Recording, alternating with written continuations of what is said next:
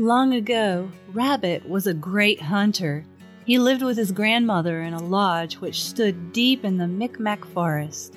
It was winter, and Rabbit set traps and laid snares to catch game for food. He caught many small animals and birds until one day he discovered that some mysterious being was robbing all his traps. Rabbit and his grandmother became hungry. Every morning he visited the traps and he found them empty.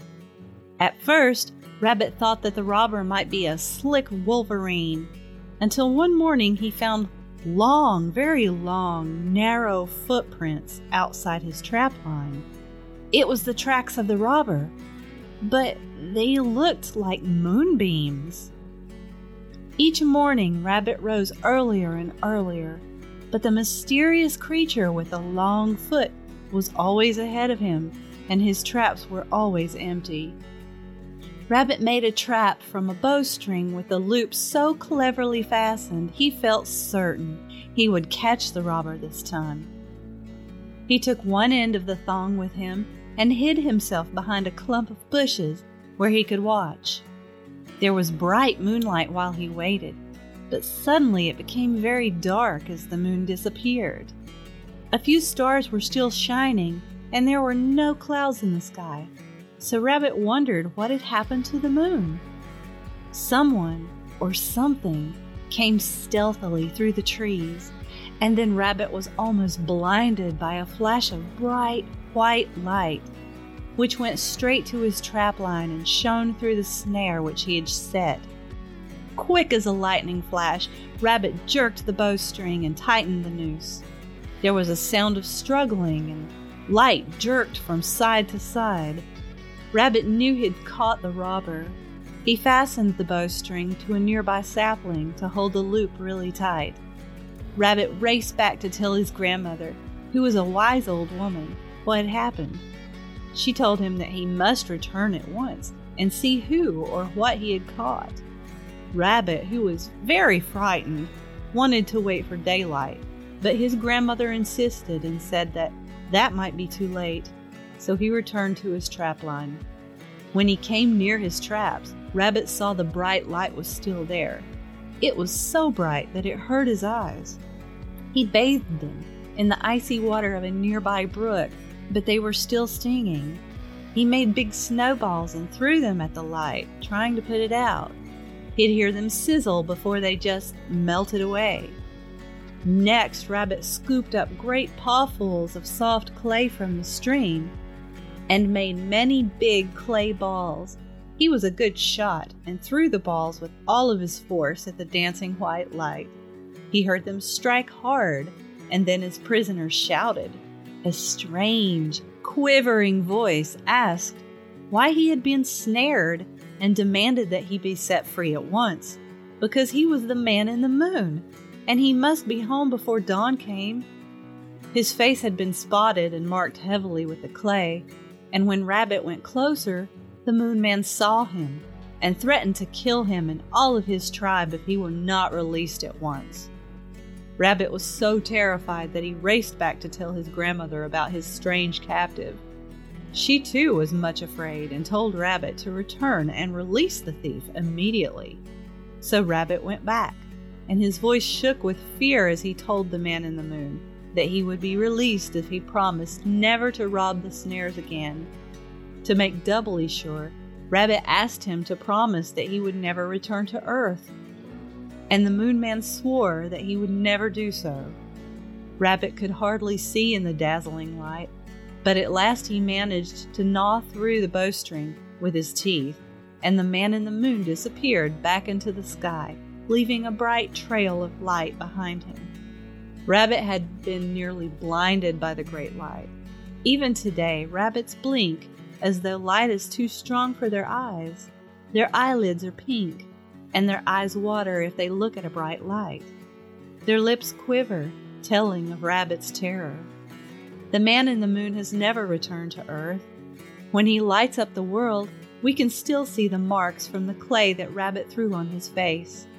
Sometimes he disappears for a few nights when he's trying to rub those old marks away, but alas, he's been scarred. We can all see on a clear night that the man in the moon has never been able to wash away those scars.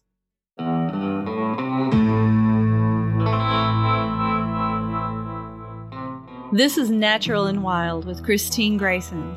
I'm a storyteller an indie artist, and I believe the natural world is a mystical place full of both romance and pain, lights and darkness.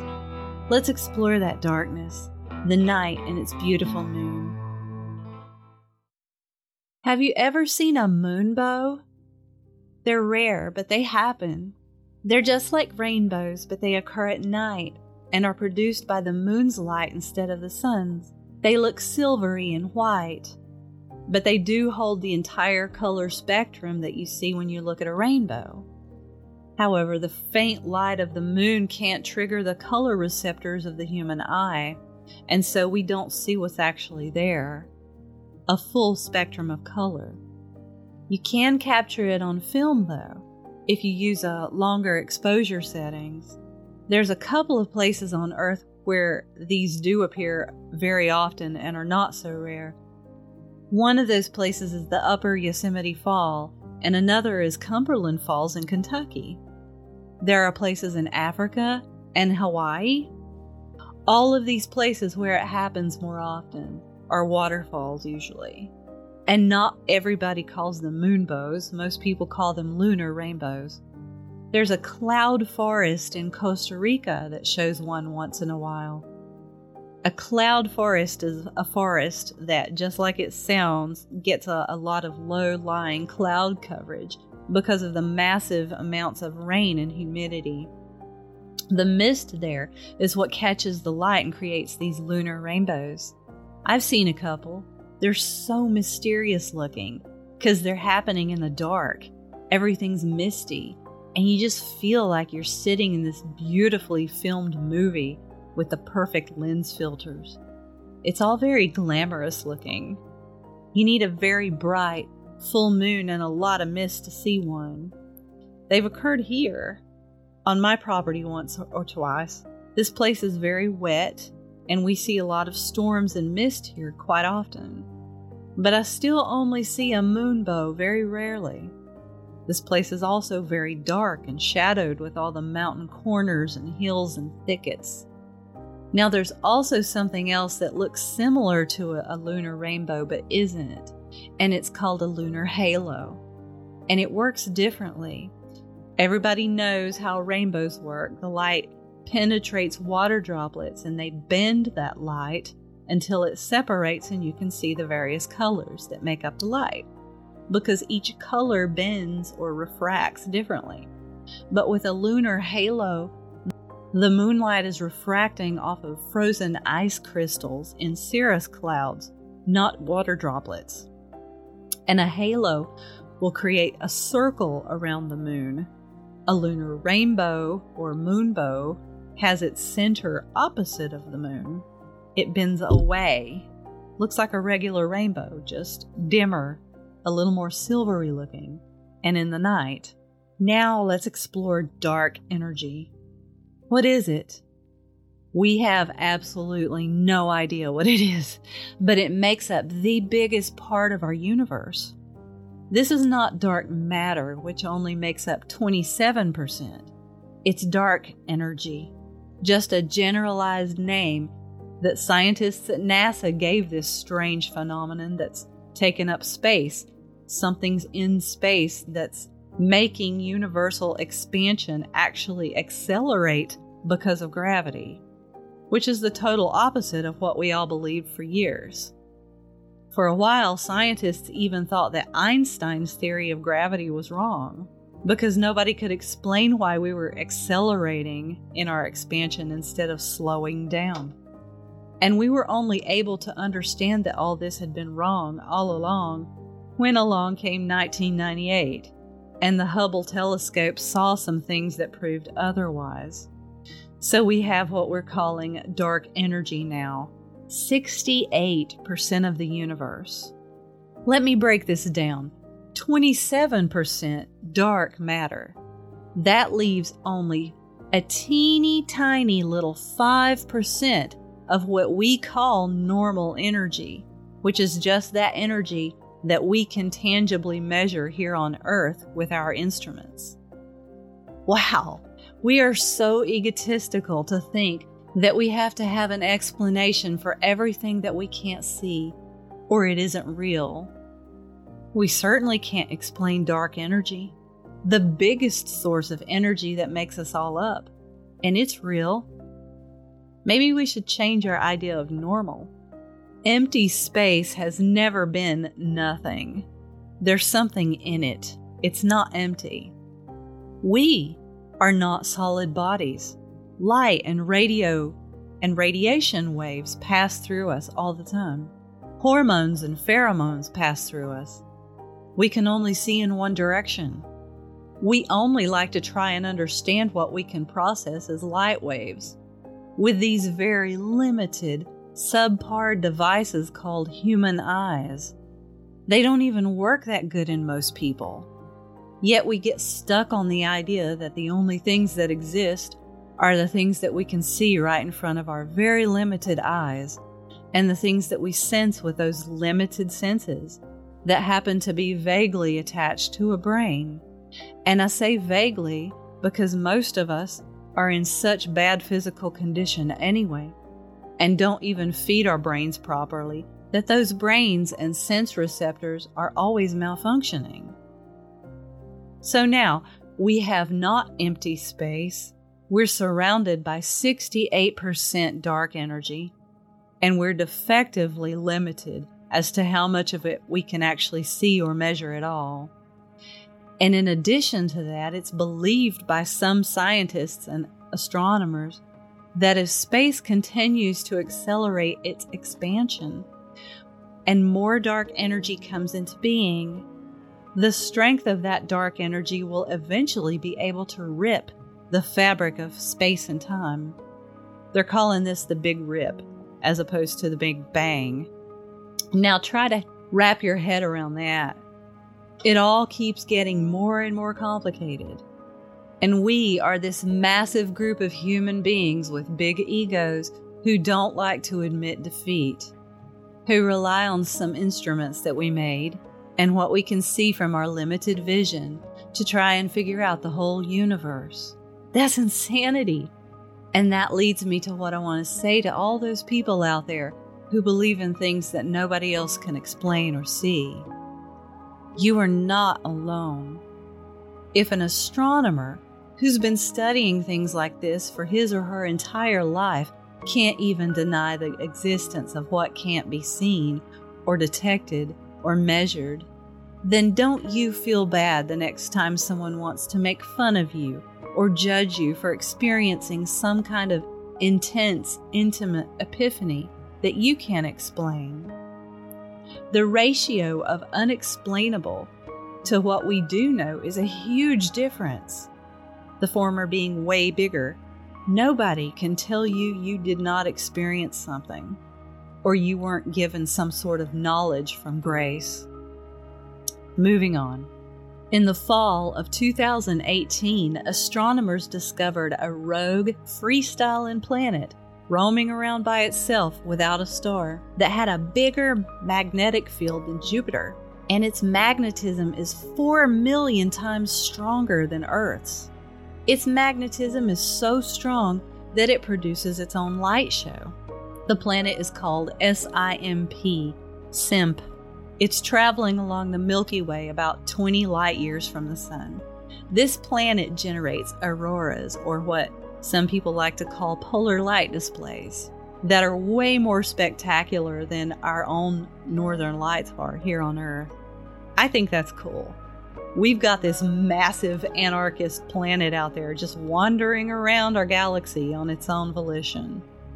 I'm just fascinated with space. I'm going to read a paper that I wrote back, well, a part of a paper that I wrote back in uh, 2016 or 17. I tweaked it a little bit to fit this podcast. I was living up north, but I had a, an epiphany that day. And usually, when I, I have these epiphanies, I write them down in some form or another. And here's a little bit of it. We are literally stardust.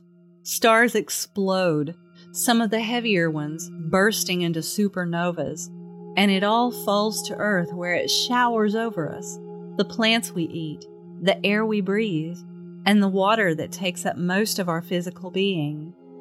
This happened millions of years ago, and it continues on forever. Our bodies are in a constant state of regeneration. We are made up of the same old as the universe stuff that kids dream about when they look up into the sky at night. Ask any astrophysicist. As a matter of fact, there's a book one of them wrote with his wife, Living with the Stars. They explore the logistics of how we genuinely mirror the natural world, and it's amazing. Now take one step forward into how compounds are formed.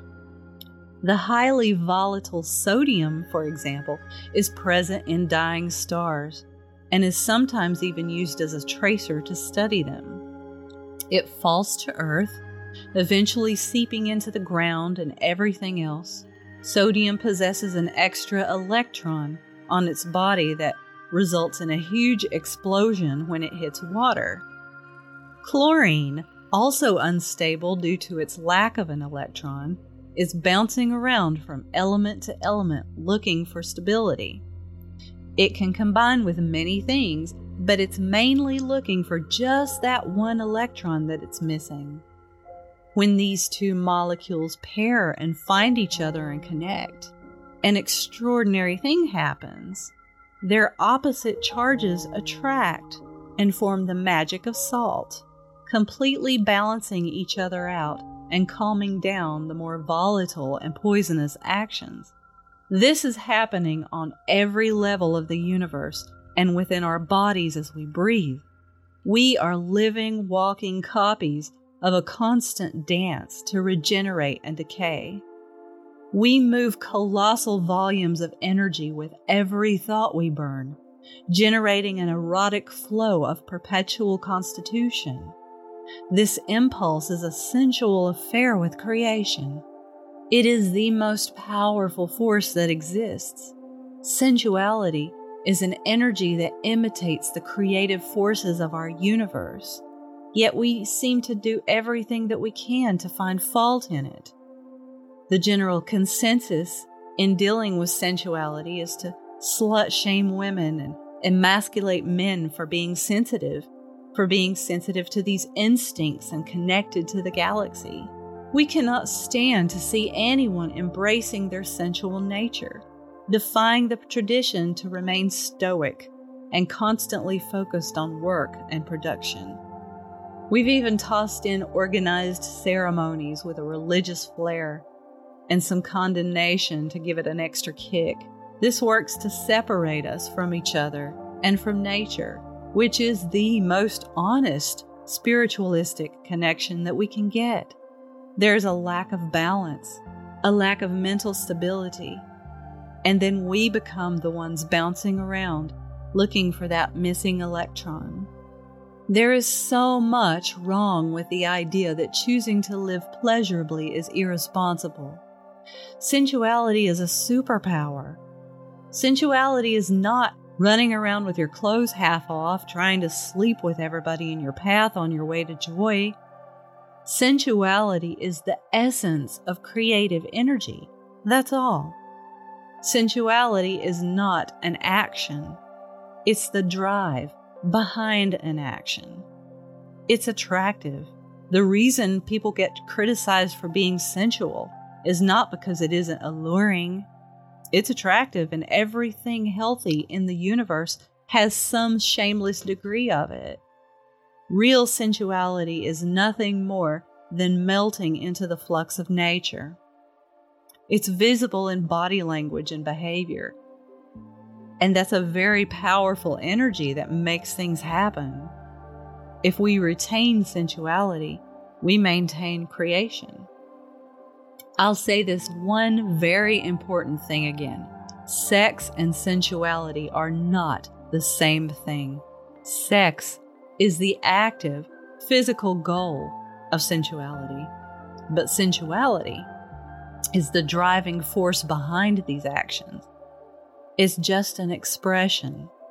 And in that right there, you can use it for many other things besides sex.